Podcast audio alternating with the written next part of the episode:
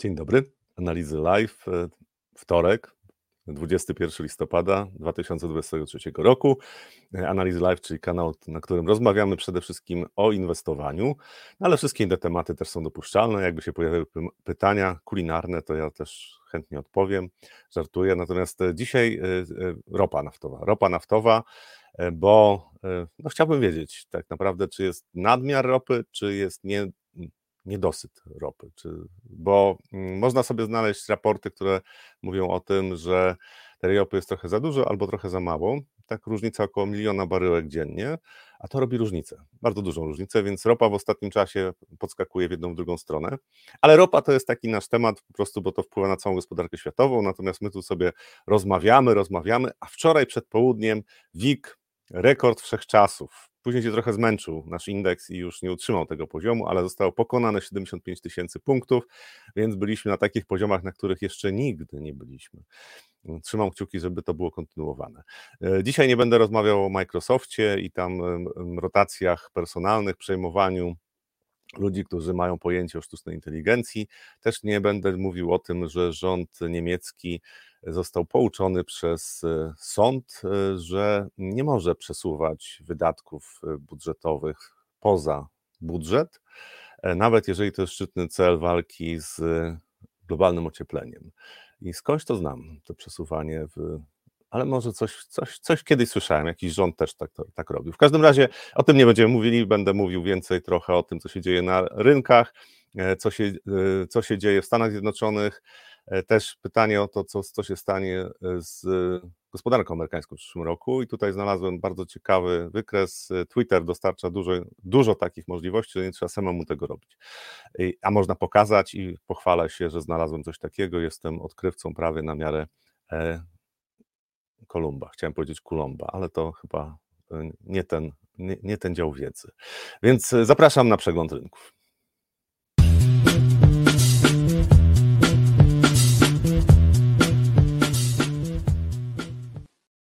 Zazwyczaj mówię o WIG-u 20, więc y, no dzisiaj WIG, no WIG, WIG, rekordy wszechczasów y, i y, no, pokonaliśmy te poziomy z ubiegłego roku. Mm, wydaje mi się, że jeszcze jest paliwo, żeby rynek poszedł wyżej. Myślę, że cały czas mamy, e, jesteśmy na etapie przerejtowania, to znaczy zwycięstwo e, opozycji dotychczasowej przyniosło zmianę postrzegania polskiego rynku, zwłaszcza największych spółek, spółek Skarbu Państwa. Wydaje mi się, że to ma bardzo duże znaczenie, bo w tych spółkach działy się bardzo ciekawe rzeczy, jeżeli chodzi na przykład o stronę wydatkową. Znaczy wielu z tych spółek i też działania niektórych y, zarządów, y, nie wskazując konkretnie spółek, ale niekoniecznie były zgodne z corporate governance. I to jest coś, co, co w mojej ocenie będzie oddziaływało na nasz rynek. Po, po drugie, y, patrząc na to, co się dzieje w polskiej gospodarce, to konsumpcja powinna być na niezłym poziomie, więc tutaj są podstawy do tego, żeby ten rynek rósł nadal. Jest, e, e, warto też zwrócić na to uwagę, co się dzieje ze złotym, bo na złotym mamy bardzo duże umocnienie i to jest zarówno na euro złoty, tak tu widać, jesteśmy na 4,34. Ja zakładałem, że 4,35 to jest ten poziom równowagi. Być może jest tak i, i rynek za chwilę się uspokoi. Natomiast jeżeli patrzymy na y, dolar złoty, no to tutaj jesteśmy 3,96, 3,97 to są te minima. 3,95 było. To są te min, ostatnie minima. E, I patrząc na impet rynku, no to tutaj jeszcze może być niżej. Oczywiście niekoniecznie dzisiaj, jutro, bo też na, patrząc na euro-dolara, e, możemy, możemy zwrócić uwagę, że jesteśmy na poziomie 1,0950, 1 10 to jest taki poziom, przy którym zakładam, że to jakaś podaż się uaktywni. E, natomiast y, co to oznacza? To oznacza riskon na świecie i to jest coś, co warto brać pod uwagę. Polski złoty będzie wędrował za tym, co się będzie działo na świecie. Jeżeli będzie klimat inwestycyjny się utrzymywał, to może nie w takim tempie, tak? bo tutaj to oczywiście była, wcześniej była reakcja niekorzystna na to, co, y, co, zrobił, y, co zrobiła RPP, natomiast patrząc na ten, na ten ruch tutaj, no to zanim trend się odwróci, to tutaj jakieś sygnały zmiany tego trendu powinny się pojawić. To jest tygodniowy wykres, więc widać, że ten ruch jest bardzo silny. Mm, na razie e, sprzyjają nam warunki zewnętrzne bardzo mocno. Wewnętrzne też, bo już e, zapowiedzi, że jakaś część pieniędzy z KPO się pojawi, to też jest coś, co nie, mm, nie psuje sentymentu. Tak? A to wystarczy przy tym, żeby patrząc na, na rynek amerykański i to, jak tam zachowuje się rynek amerykański, jak zachowują się bardziej ryzykowne aktywa, też rynki wschodzące, to jest coś, co no, decyduje o tym, jaki jest, jaki jest sentyment do polskiej waluty. Też do WIG-20. Znaczy, tu jest trochę, trochę wygląda słabiej ten, ten indeks. Tutaj nie jesteśmy na poziomach tych szczytów, tak? Jesteśmy na, na trochę niższych poziomach. Natomiast jeżeli popatrzymy na, na to, co się dzieje E, z dużymi spółkami, no to też wiele z tych spółek e, zyskuje. I to jest pozytywny obraz e, naszej giełdy, natomiast to, co się dzieje na ropie, według mnie będzie miało dużo większe znaczenie dla całej gospodarki światowej i wszystkich rynków na świecie, bo ropa jesteśmy tak uzależnieni, jeżeli mówimy o gospodarce światowej od ropy, że można zaklinać sobie rzeczywistość i mówić tak, szybkie odejście od ropy, to jest niemożliwe. Znaczy po prostu y, patrząc na tendencje, jakie są wśród y, gospodarek wschodzących, e, to one będą potrzebowały bardzo dużo ropy. Indonezja, y, kraje afrykańskie, tak, to, to, są, to, są, to są kraje, które będą potrzebowały bardzo dużo ropy, nawet jeżeli będą miały się transformować energetycznie, to i tak zajmie to dekadę albo dwie, a zużycie ropy będzie rosło. Więc plany, y, znaczy y, prognozy, które mówią, że już minęliśmy y, na największy poziom konsumpcji, są zdecydowanie na wyrost. Znaczy ja zakładam, że w tej dekadzie być może miniemy ten punkt, ale raczej w drugiej połowie dekady, co nie zmienia faktu, że pewne zagrożenia dla rynku ropy są bo e, jeżeli Stany Zjednoczone wyhamują, to nawet jeżeli Chiny w tym czasie trochę się uaktywnią, a tu też są takie przesłanki, że tak może być e, i o Chinach też dzisiaj e, trochę powiem, to może się mm, okazać, że ropa naftowa przeceni się w przyszłym roku, tak? ze względu na to, że będzie za mały popyt, zwłaszcza ze Stanów Zjednoczonych. Jak popatrzymy, to jest tygodniowy wykres kontraktów terminowych na ropę. W, w tym tygodniu, jak przejdę na dzienne wykresy, to mieliśmy dwa dni bardzo dużych wzrostów. Dwa dni to było 9% wzrostu. Tak? Y, y, y, piątek, e, piątek i wczorajszy dzień, czyli dwie sesje, to było prawie 9% wzrostu. Dzisiaj jest trochę słabiej. Natomiast dlaczego taki ruchy? No przede wszystkim tutaj jest kwestia OPEC i o tym za chwilę powiem więcej jak będę już do artykułów się odnosił do tego, co w tej chwili y, jest, y, co analitycy, ekonomiści mówią na temat y, ropy naftowej. W każdym razie sytuacja wygląda na dość ciekawą. Jesteśmy na takich poziomach, przy których ja bym się spodziewał, że e, tutaj silna zmienność będzie się utrzymywała. Pytanie jest podstawowe takie, czy Stany Zjednoczone spowolnienie w Stanach Zjednoczonych gospodarcze nie spowoduje przeceny ropy, na przykład na początku przyszłego roku, jeszcze mocniejsze. To by w ogóle rozwiązało problem dezinflacji, przynajmniej na pewien czas, czyli problem inflacji, przepraszam, pojawiłaby się dezinflacja, bo ropa przełożyłaby się na ceny e, w gospodarce światowej. Pytanie, czy tak będzie. Są argumenty za, ale są też argumenty przeciw. E, spotkanie OPEC w tym tygodniu weekendowe decyzje dotyczące tego, co dalej z wydobyciem ropy, no myślę, że tutaj wpłyną mocno na zachowanie ropy w tym tygodniu. E, bardzo, e, Dave Summer, bardzo ciekawy ruch na ropie od 72 do 78 dolarów w ciągu dwóch sesji. Zwrot. No, e, jeżeli siłą napędową są mm, informacje, a tutaj pojawiały się informacje na temat OPEC, że tam oczekiwania są takie, że OPEC może jeszcze spróbować ograniczyć wydobycie ropy, to zawsze mam taką, taką obawę, że to może być taki impuls właśnie w związku z tym, że było mm, więcej krótkich pozycji. Ja w ubiegłym tygodniu mówiłem, że mm, mm, hedge fundy przestały grać na, y, na wzrost cen ropy.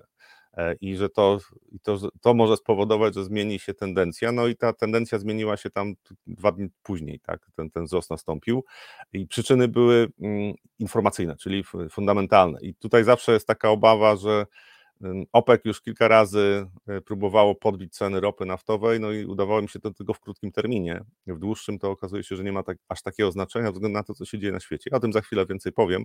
Więc pytanie, czy jest zwrot? Y, jeżeli OPEC by zaskoczył e, i ograniczał wydobycie, to pewnie ten ruch powyżej 80 dolarów na ropie teksańskiej, bo to jest ropa teksańska, y, to jest możliwe, natomiast no, na razie trudno, trudno wyrokować. Jesteśmy tutaj w trendzie spadkowym. Ja zakładałem, że w ogóle bardziej prawdopodobny jest trend boczny, taki pomiędzy 80 90 dolarów. Zeszliśmy trochę niżej. To też, też jest rozczarowanie, e, jeżeli chodzi o popyt ze strony Chin. Natomiast e, e, no, sygnał ostrzegawczy poszedł dla niedźwiedzi, którzy grają dalsze spadki cen ropy.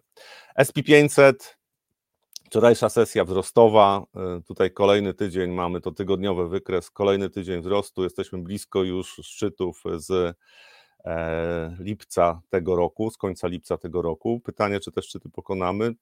Wydaje mi się, że wisi jakaś korekta nad rynkiem cały czas.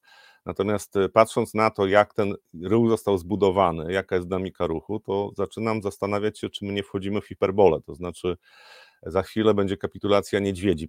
Jest to prawdopodobny scenariusz. Znowu, to nie jest tak, że to na pewno, tak, to jest prognoza, która się na 90% ma zrealizować, natomiast patrząc na dynamikę tego ruchu, naprawdę niedużo potrzeba do tego, żeby niedźwiedzie zaczęły kapitulować. Praktycznie, jeżeli popatrzymy na e, prognozy na ten rok, ale również na przyszły rok, jeżeli chodzi o e, indeks SP500, e, to nikt, się, nikt nie zakładał, praktycznie nikt nie zakładał, że na przykład SP500 może do końca roku pokonać 5000 punktów. A według mnie to nie jest niemożliwe. To znaczy, przy tej dynamice ruchu, którą mamy, to ten ruch może być zdecydowanie silniejszy niż w większości się wydaje, że jest możliwy. I tak działają rynki. Znaczy w tej chwili jesteśmy w bardzo ciekawej fazie. Ja za chwilę pokażę, e, o co mi chodzi e, i e, dlaczego jeszcze ten ruch może być kontynuowany, ale również jakie są zagrożenia dla, na przyszły rok. Kolejny indeks to jest DAX i tutaj też bardzo silny ruch wzrostowy, ale generalnie ten indeks jest trochę słabszy niż SP500 i zakładam, że tutaj tak może być ze względu na to, że dla gospodarki europejskiej problemy będą pojawiały się wcześniej. Znaczy ja nie wierzę w scenariusz taki, że Niemcy unikają recesji, w ogóle jest dobrze i nie ma specjalnych wyzwań, nie ma problemu dla gospodarki europejskiej. Nie, według mnie te problemy dla gospodarki europejskiej już się pojawiają, będą się pojawiały w najbliższym czasie. To też nie oznacza y, wielkiej bez, bo ja często o tym przypominam i będę przypominał, ponieważ wiele osób uważa, że jak jest bessa, jak jest recesja, to jest to 2008 e, rok. No nie, znaczy były w, okres, w, w historii też rynku amerykańskiego były okresy recesyjne, były spadki, ale nie 60% na indeksie, tylko na przykład 15%, bo takie okresy też były. W latach 70. tam były okresy recesyjne początek 80. też nie każda recesja wywołała bardzo głęboką przecenę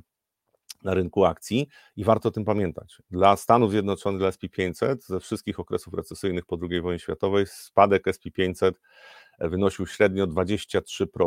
Tak? To jest e, ten średni spadek w okresie recesji.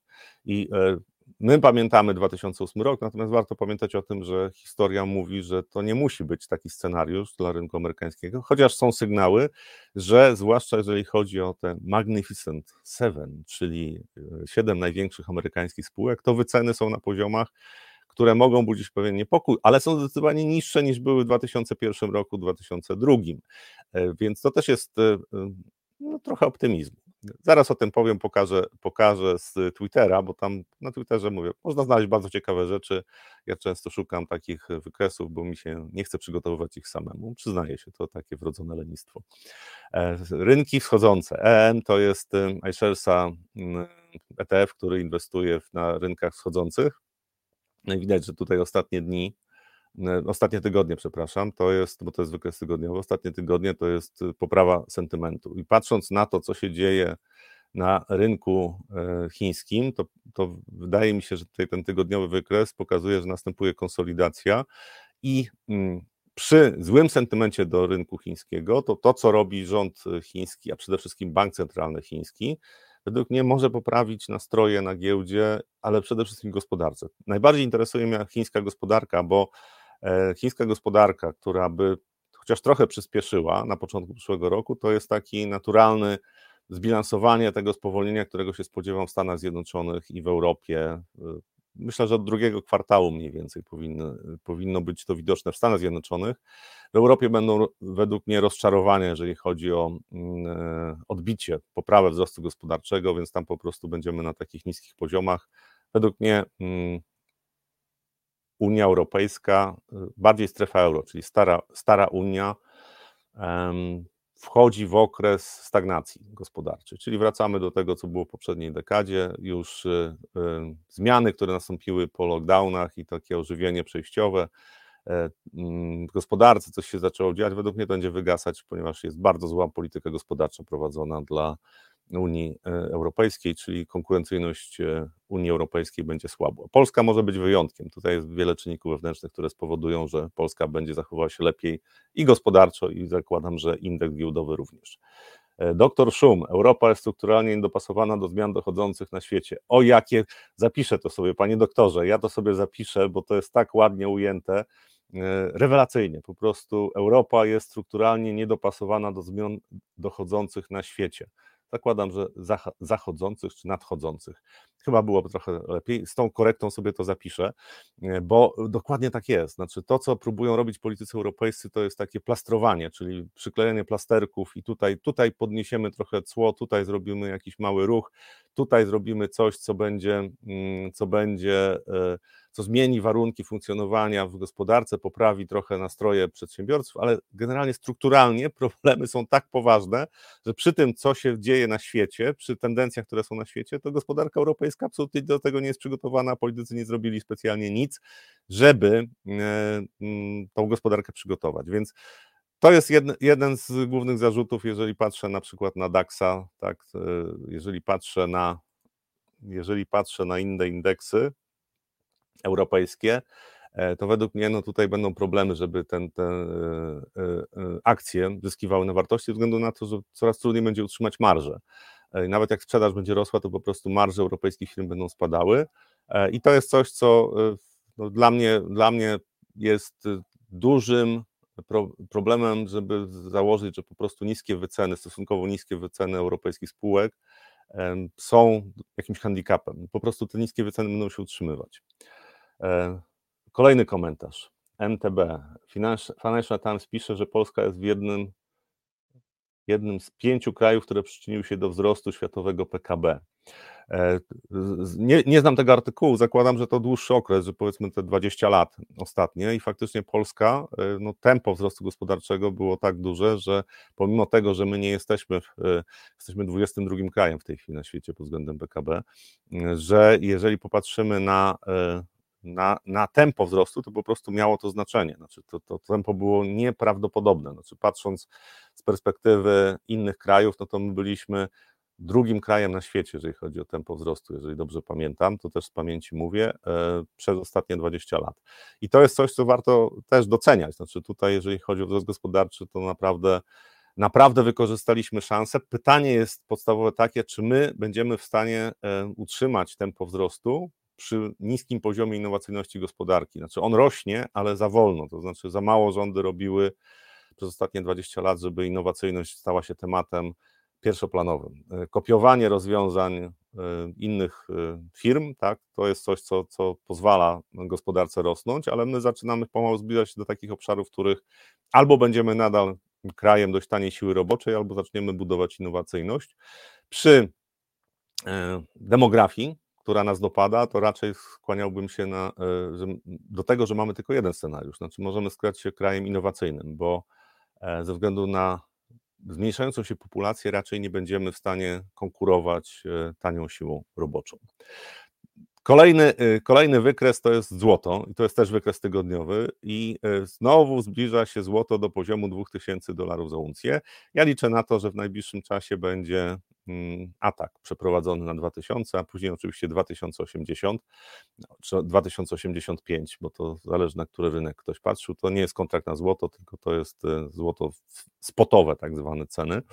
E, według mnie są sprzyjające okoliczności do tego, natomiast oczywiście tutaj złoto e, jest bardzo trudno prognozowalne. Znaczy, patrząc na to, co, co się działo w ostatnich latach, to naprawdę prognozowanie co się stanie w krótkiej, na krótkim dystansie kilku miesięcy, no, jest trudne. Natomiast ze względu na e, problemy, które, które będą się pojawiały według mnie falowo na rynku obligacji i spadek wiarygodności rządów. To jest moje podstawowe założenie. Znaczy w perspektywie następnych lat będziemy mieli na świecie globalnie, będziemy mieli spadek e, zaufania, dalszy spadek zaufania do rządów. E, też wrócą kwestie związane z tym, co się działo w czasie COVID-u. E, polityka, która była prowadzona, to naprawdę to do doskonałości tutaj bardzo dużo brakowało. Tam był błąd na błędzie popełniany i to nie wyjaśnia tylko to, że działali pod presją, to, wy, to pokazuje przede wszystkim to, że ci ludzie są niekompetentni, to znaczy nie są w stanie rozwiązywać sytuacji kryzysowych.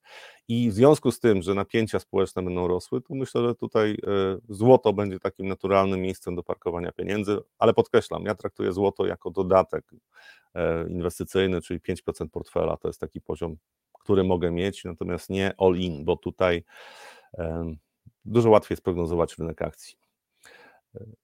Damlab, złoto też zbliżyło się do, do 2000. No tak, no zgadza się. Jesteśmy w pobliżu 2000 y, dolarów. Te 2000 dolarów plus minus 100 y, dolarów, no to jest ten poziom, który, y, który no, przykuwa uwagę. Tak? No zbliżamy się do 2000, jest pokonanie, ostatnie próby pokonania tego poziomu trwale się nie powiodły. E, czwarta próba według mnie może się powieść. Ja zakładam, że ta próba będzie czwartą próbą i y, pokonamy szczyty wszechczasów i następny przystanek jest pomiędzy 2250 a 2350. Że tak będzie? Jeżeli dolar się za mocno, y, y, jeżeli tendencja na dolarze nie będzie wzrostowa, wystarczy, że będzie trend boczny, to wydaje mi się, że to jest możliwe. Zwłaszcza, że tak jak powiedziałem, będą się pojawiały kolejne wyzwania dotyczące mm, emisji długu. Jedna rzecz, która wydarzyła się wczoraj, właśnie jeżeli chodzi o emisję długu, zaraz o tym powiem. Y, Departament Skarbu Amerykański uplasował emisję 16 e, miliardów dolarów 20-letnich obligacji, to poprawiło sentyment na, też na rynku akcji. E, I to, to, to też warto zwrócić uwagę, bo 10 dni temu, w czwartek, była mm, emisja 30-letnich e, obligacji i tam nie poszło. Znaczy, jak to mówią, nie pykło. I była panika, jednodniowa co prawda, ale była panika. Jeszcze chciałem powiedzieć o Magnificent Seven, e, czyli siedem największych spółek, Microsoft. E, tutaj są zawirowania dotyczące przejmowania osób, e, które mają pojęcie o tym, co się dzieje w, ze sztuczną inteligencją, tak? To, to, to, artykuły o tym są pisane, ale to dotyczy konkretnych spółek, więc niekoniecznie chcę to analizować. Bardziej mnie interesuje to, że Microsoft jest na szczytach wszechczasów, i e, zachowanie tych spółek, no, między innymi Nvidia też jest już na szczytach czasów wczoraj e, powyżej 500 dolarów za akcję, zachowanie tych spółek pokazuje, że tu nadal płynie kapitał. E, I to jest coś, co wielu analityków zakładało, że to jest niemożliwe, bo będą się pogarszały marże i perspektywy wzrostu sprzedaży tych największych spółek. Natomiast ja bym zwrócił uwagę na coś, że na to, że taki trend może trwać dużo dłużej niż większość się wydaje. Tutaj po, korzystam z y, Twittera, pisałem Magnificent Seven e, i pani Liz Ann Saunders, to jest Chief Investment Strategist Charles Schwab Co i tak dalej, i tak dalej. Pani ma pojęcie e, o rynkach, natomiast bardziej chodzi o ten wykres. To jest wskaźnik PDE i tutaj jesteśmy na takich poziomach, na których e, no w zasadzie to są poziomy średnie mniej więcej. 27 PDE prognozowane dla e, największych siedmiu spółek. No tutaj w 2020 roku dochodziło do 45. Powiedzmy tutaj było zaburzenie związane z tym, że był COVID, tak, no i to tutaj prognozy zysków pospadały, e, więc e, wskaźniki poszły w górę, natomiast powiedzmy 2021 tutaj jak szczyt optymizmu, to ten wskaźnik no, 40. To nie jest tanio, natomiast przy tym, co się dzieje, jeżeli mówimy o tych spółkach, perspektywy poprawy wyników, one są. Być może nie będą tak szybko rosły jak inne, jak do tej pory i ta, ta, to się wyrówna z innymi spółkami, jeżeli chodzi o dynamikę zysków. Wtedy pewnie przecena nastąpi, bo e, spółki, które mają taki sam poziom wzrostu zysków, a są niżej wycenione, no są bardziej atrakcyjne. To takie podstawy, podstawy matematyki finansowej i zasad inwestowania. Natomiast ten proces może trwać jeszcze wiele miesięcy. To, to no, warto o tym pamiętać, że to, to się nie dzieje z dnia na dzień.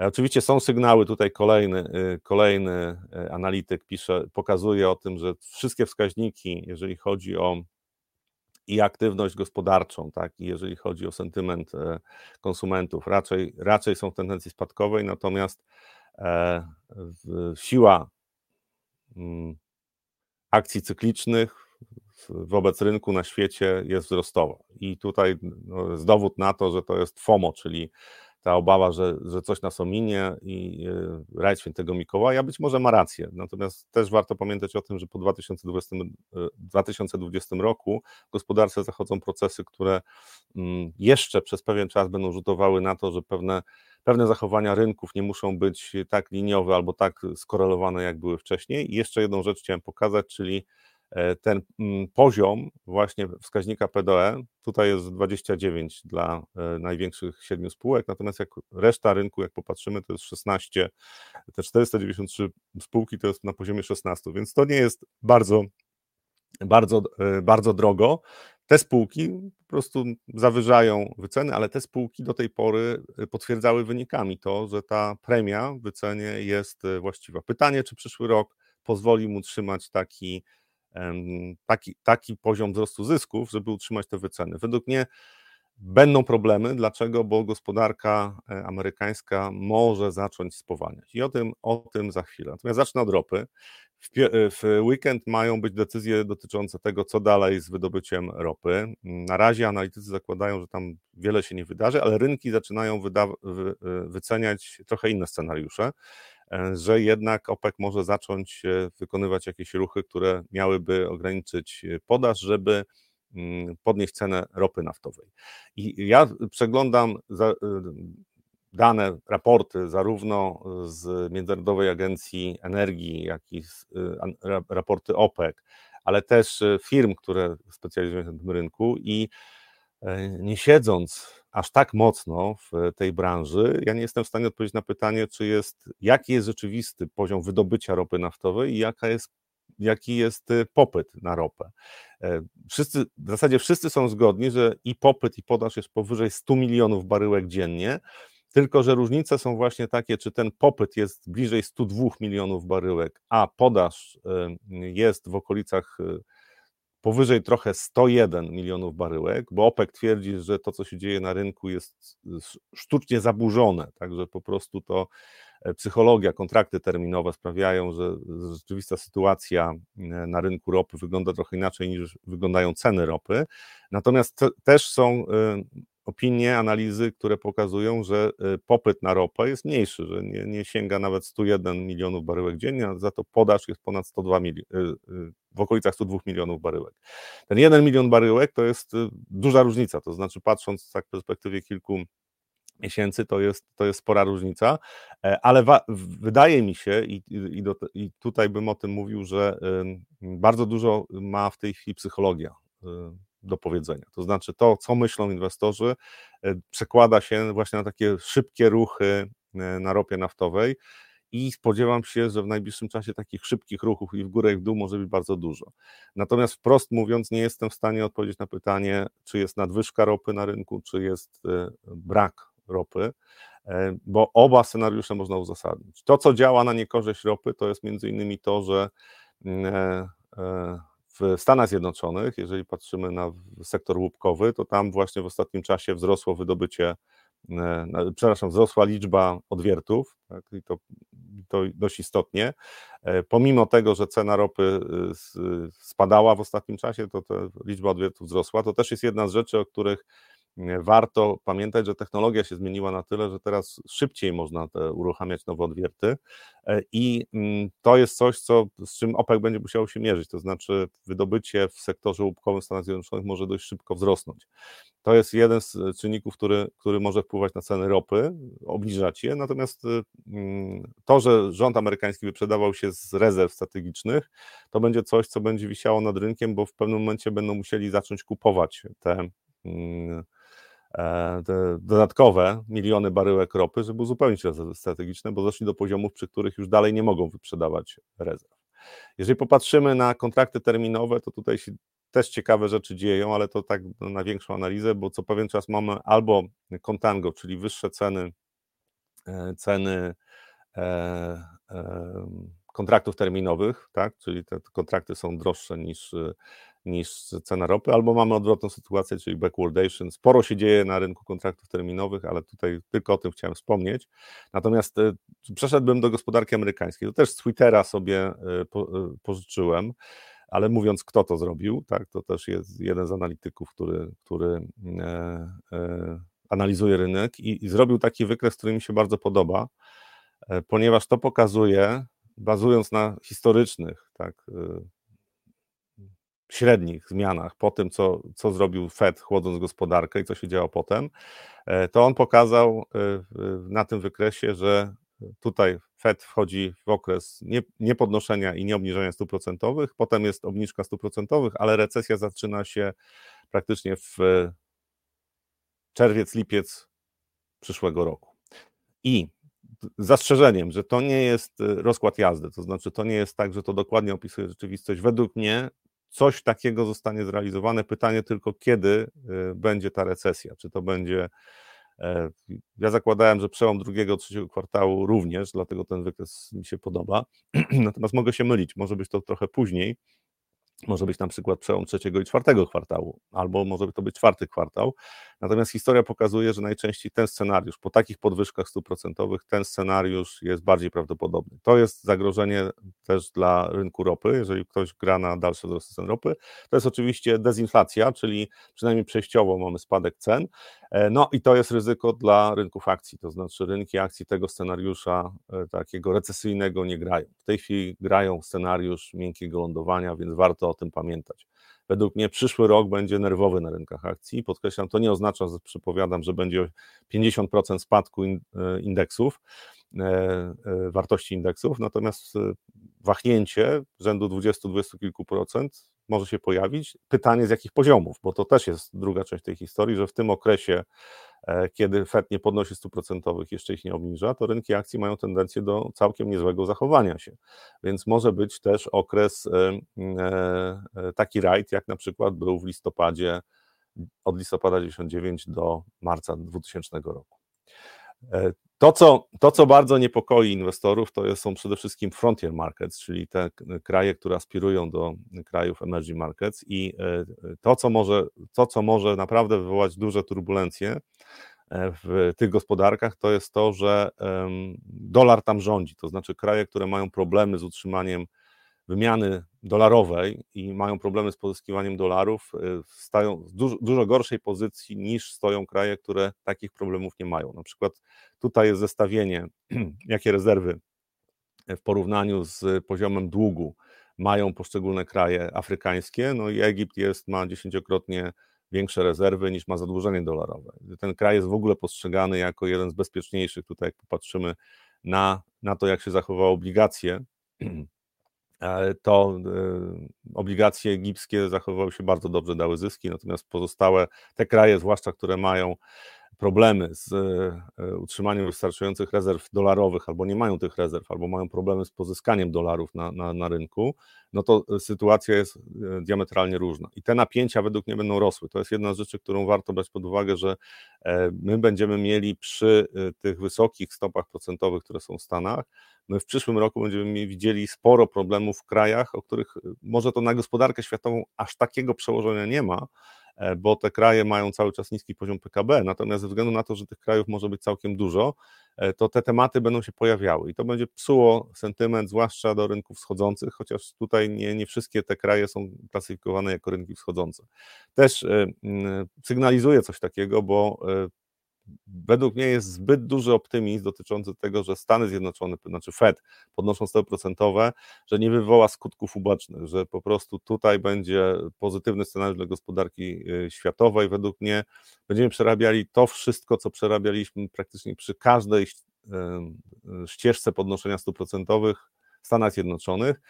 E, przypomnę, że w 1994 roku, e, chociaż w Stanach Zjednoczonych Fed nie wywołał recesji, to wywołał poważny kryzys na rynkach wschodzących. 1994 rok między innymi popsuł zabawę na naszej giełdzie, WIG e, rozpoczął spadki właśnie ze względu na to, co zrobił Fed.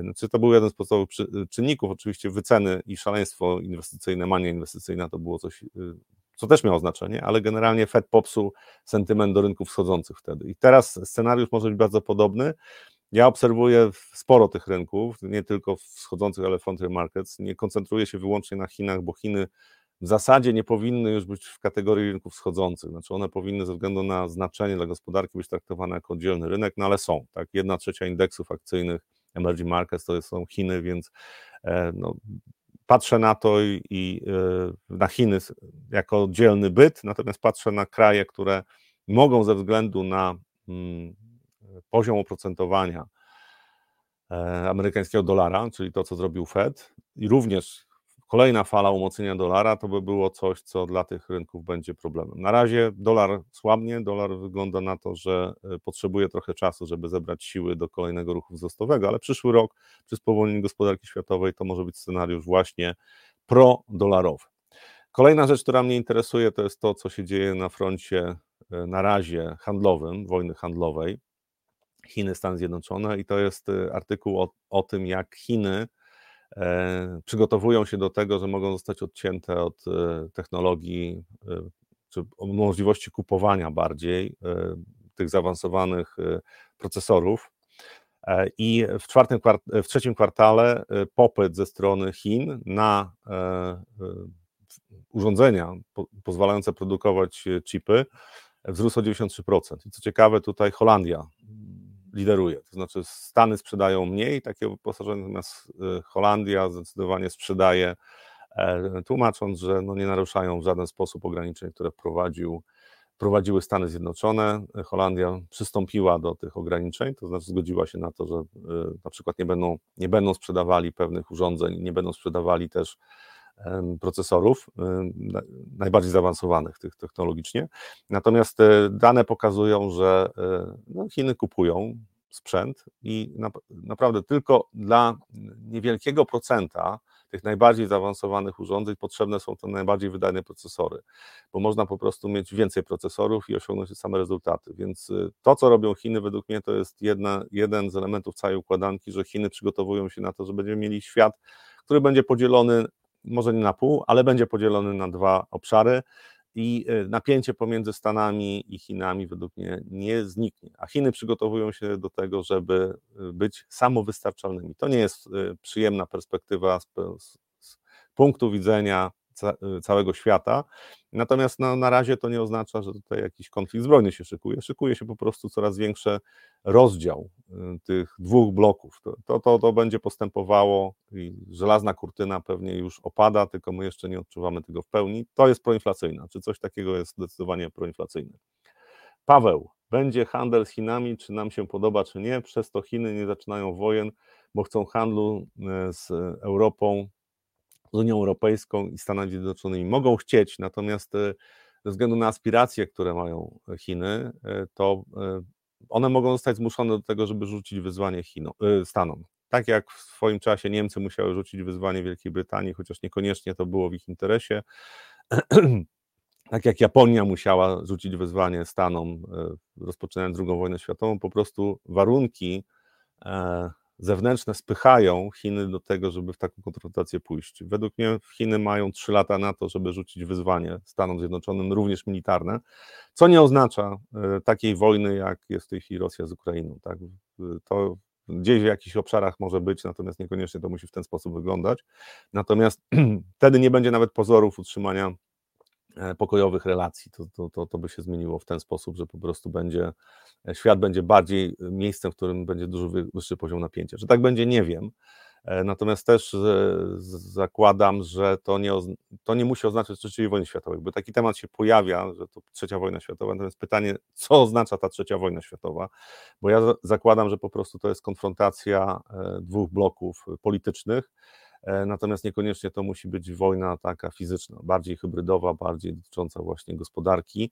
E, I Chiny, e, jeżeli zostaną odcięte od tych nowych technologii, to one będą miały coraz mniej do stracenia. To jest jeden z, mm, jeden z takich scenariuszy dość niepokojących, ale na razie to po prostu rejestrowałbym to, co się dzieje w kontekście właśnie ruchów Chin, które przygotowują się do tego, że właśnie te ograniczenia, jeżeli chodzi o handel, będą coraz większe. I dla mnie interesujące jest na razie przede wszystkim to, że to jest czynnik, który będzie proinflacyjny. To będzie coś, co będzie uderzało w, mm, e, w gospodarkę światową poprzez średni wzrost cen i to jest też jeden z argumentów, dla których e, Unia Europejska może zachowywać się słabiej gospodarczo niż Stany Zjednoczone, bo Unia Europejska jest dużo bardziej E, nastawiona na e, handel międzynarodowy niż Stany Zjednoczone. Stany Zjednoczone bez Chin sobie przeżyją. O, tutaj widzę Damlab 5,99. E, Dobrze, będzie na małą kawkę. I co robią Chiny? To jest bardzo ciekawe, informacje się pojawiają. Wczoraj nie było zmian stuprocentowych, natomiast w piątek pojawiła się informacja, że bank centralny Chin i rząd chiński tak skłaniają pożyczkodawców do tego, żeby finansowali w rozsądny sposób potrzeby deweloperów. I to jest taki, tak jak z chińskimi ochotnikami w wojsku, tak, a, albo, albo będzie ochotnik, tak, albo będzie ochotnik, który będzie wskazany, więc tutaj myślę, że e, pożyczkodawcy e, posłuchają tej prośby ze strony Banku Centralnego i ze strony rządu chińskiego i deweloperzy dostaną finansowanie. I o co chodzi tutaj? Jeżeli popatrzymy na to, co robi y, bank centralny, to oni nie bardzo chcą dalej obniżać stopy procentowe i rynek zresztą tego się spodziewał. Tej reakcji dużej nie było. Natomiast patrząc na e, poziom, tutaj te, spadki stóp procentowych, to one, one, postępują. One postępują stopniowo, natomiast postępowały. Tak? Teraz rynek zakłada, że te stopy procentowe to jest kilka, kilka stóp procentowych, bo tam trochę ten rynek, y, ta gospodarka, czy ten rynek y, pieniężny wygląda inaczej. Znaczy więcej jest tych stóp procentowych, które powinno się brać pod uwagę niż na przykład w strefie euro, ale bardziej mnie interesuje to, co robi y, właśnie e, e, rząd chiński, bank centralny, jeżeli chodzi o stymulację, e, ekspansję kredytową. I tutaj ten czarny, czarny wykres to jest, to jest ten rok. No i widać, że tutaj no to, to idzie niemal liniowo i to jest coś, co według mnie w pewnym momencie zadziała. To znaczy te czynniki, które osłabiły gospodarkę chińską, słabsza konsumpcja, y, problemy deweloperów, plus jeszcze zawirowania, jeżeli chodzi o eksport, import, no to też miało znaczenie, że jeżeli tutaj się trochę uspokoi, to jeżeli nie ma jakiejś gwałtownej, y, gwałtownego hamowania gospodarki europejskiej szybkiego, ja zakładam, że to nie będzie bardzo gwałtowne hamowanie, tylko takie spokojniejsze, znaczy to się będzie stopniowo rozwijało, e, spowolnienie i w Europie, i w Stanach Zjednoczonych, natomiast to nie będzie takie tąpnięcie, które mogłoby zaszkodzić bardzo Chinom.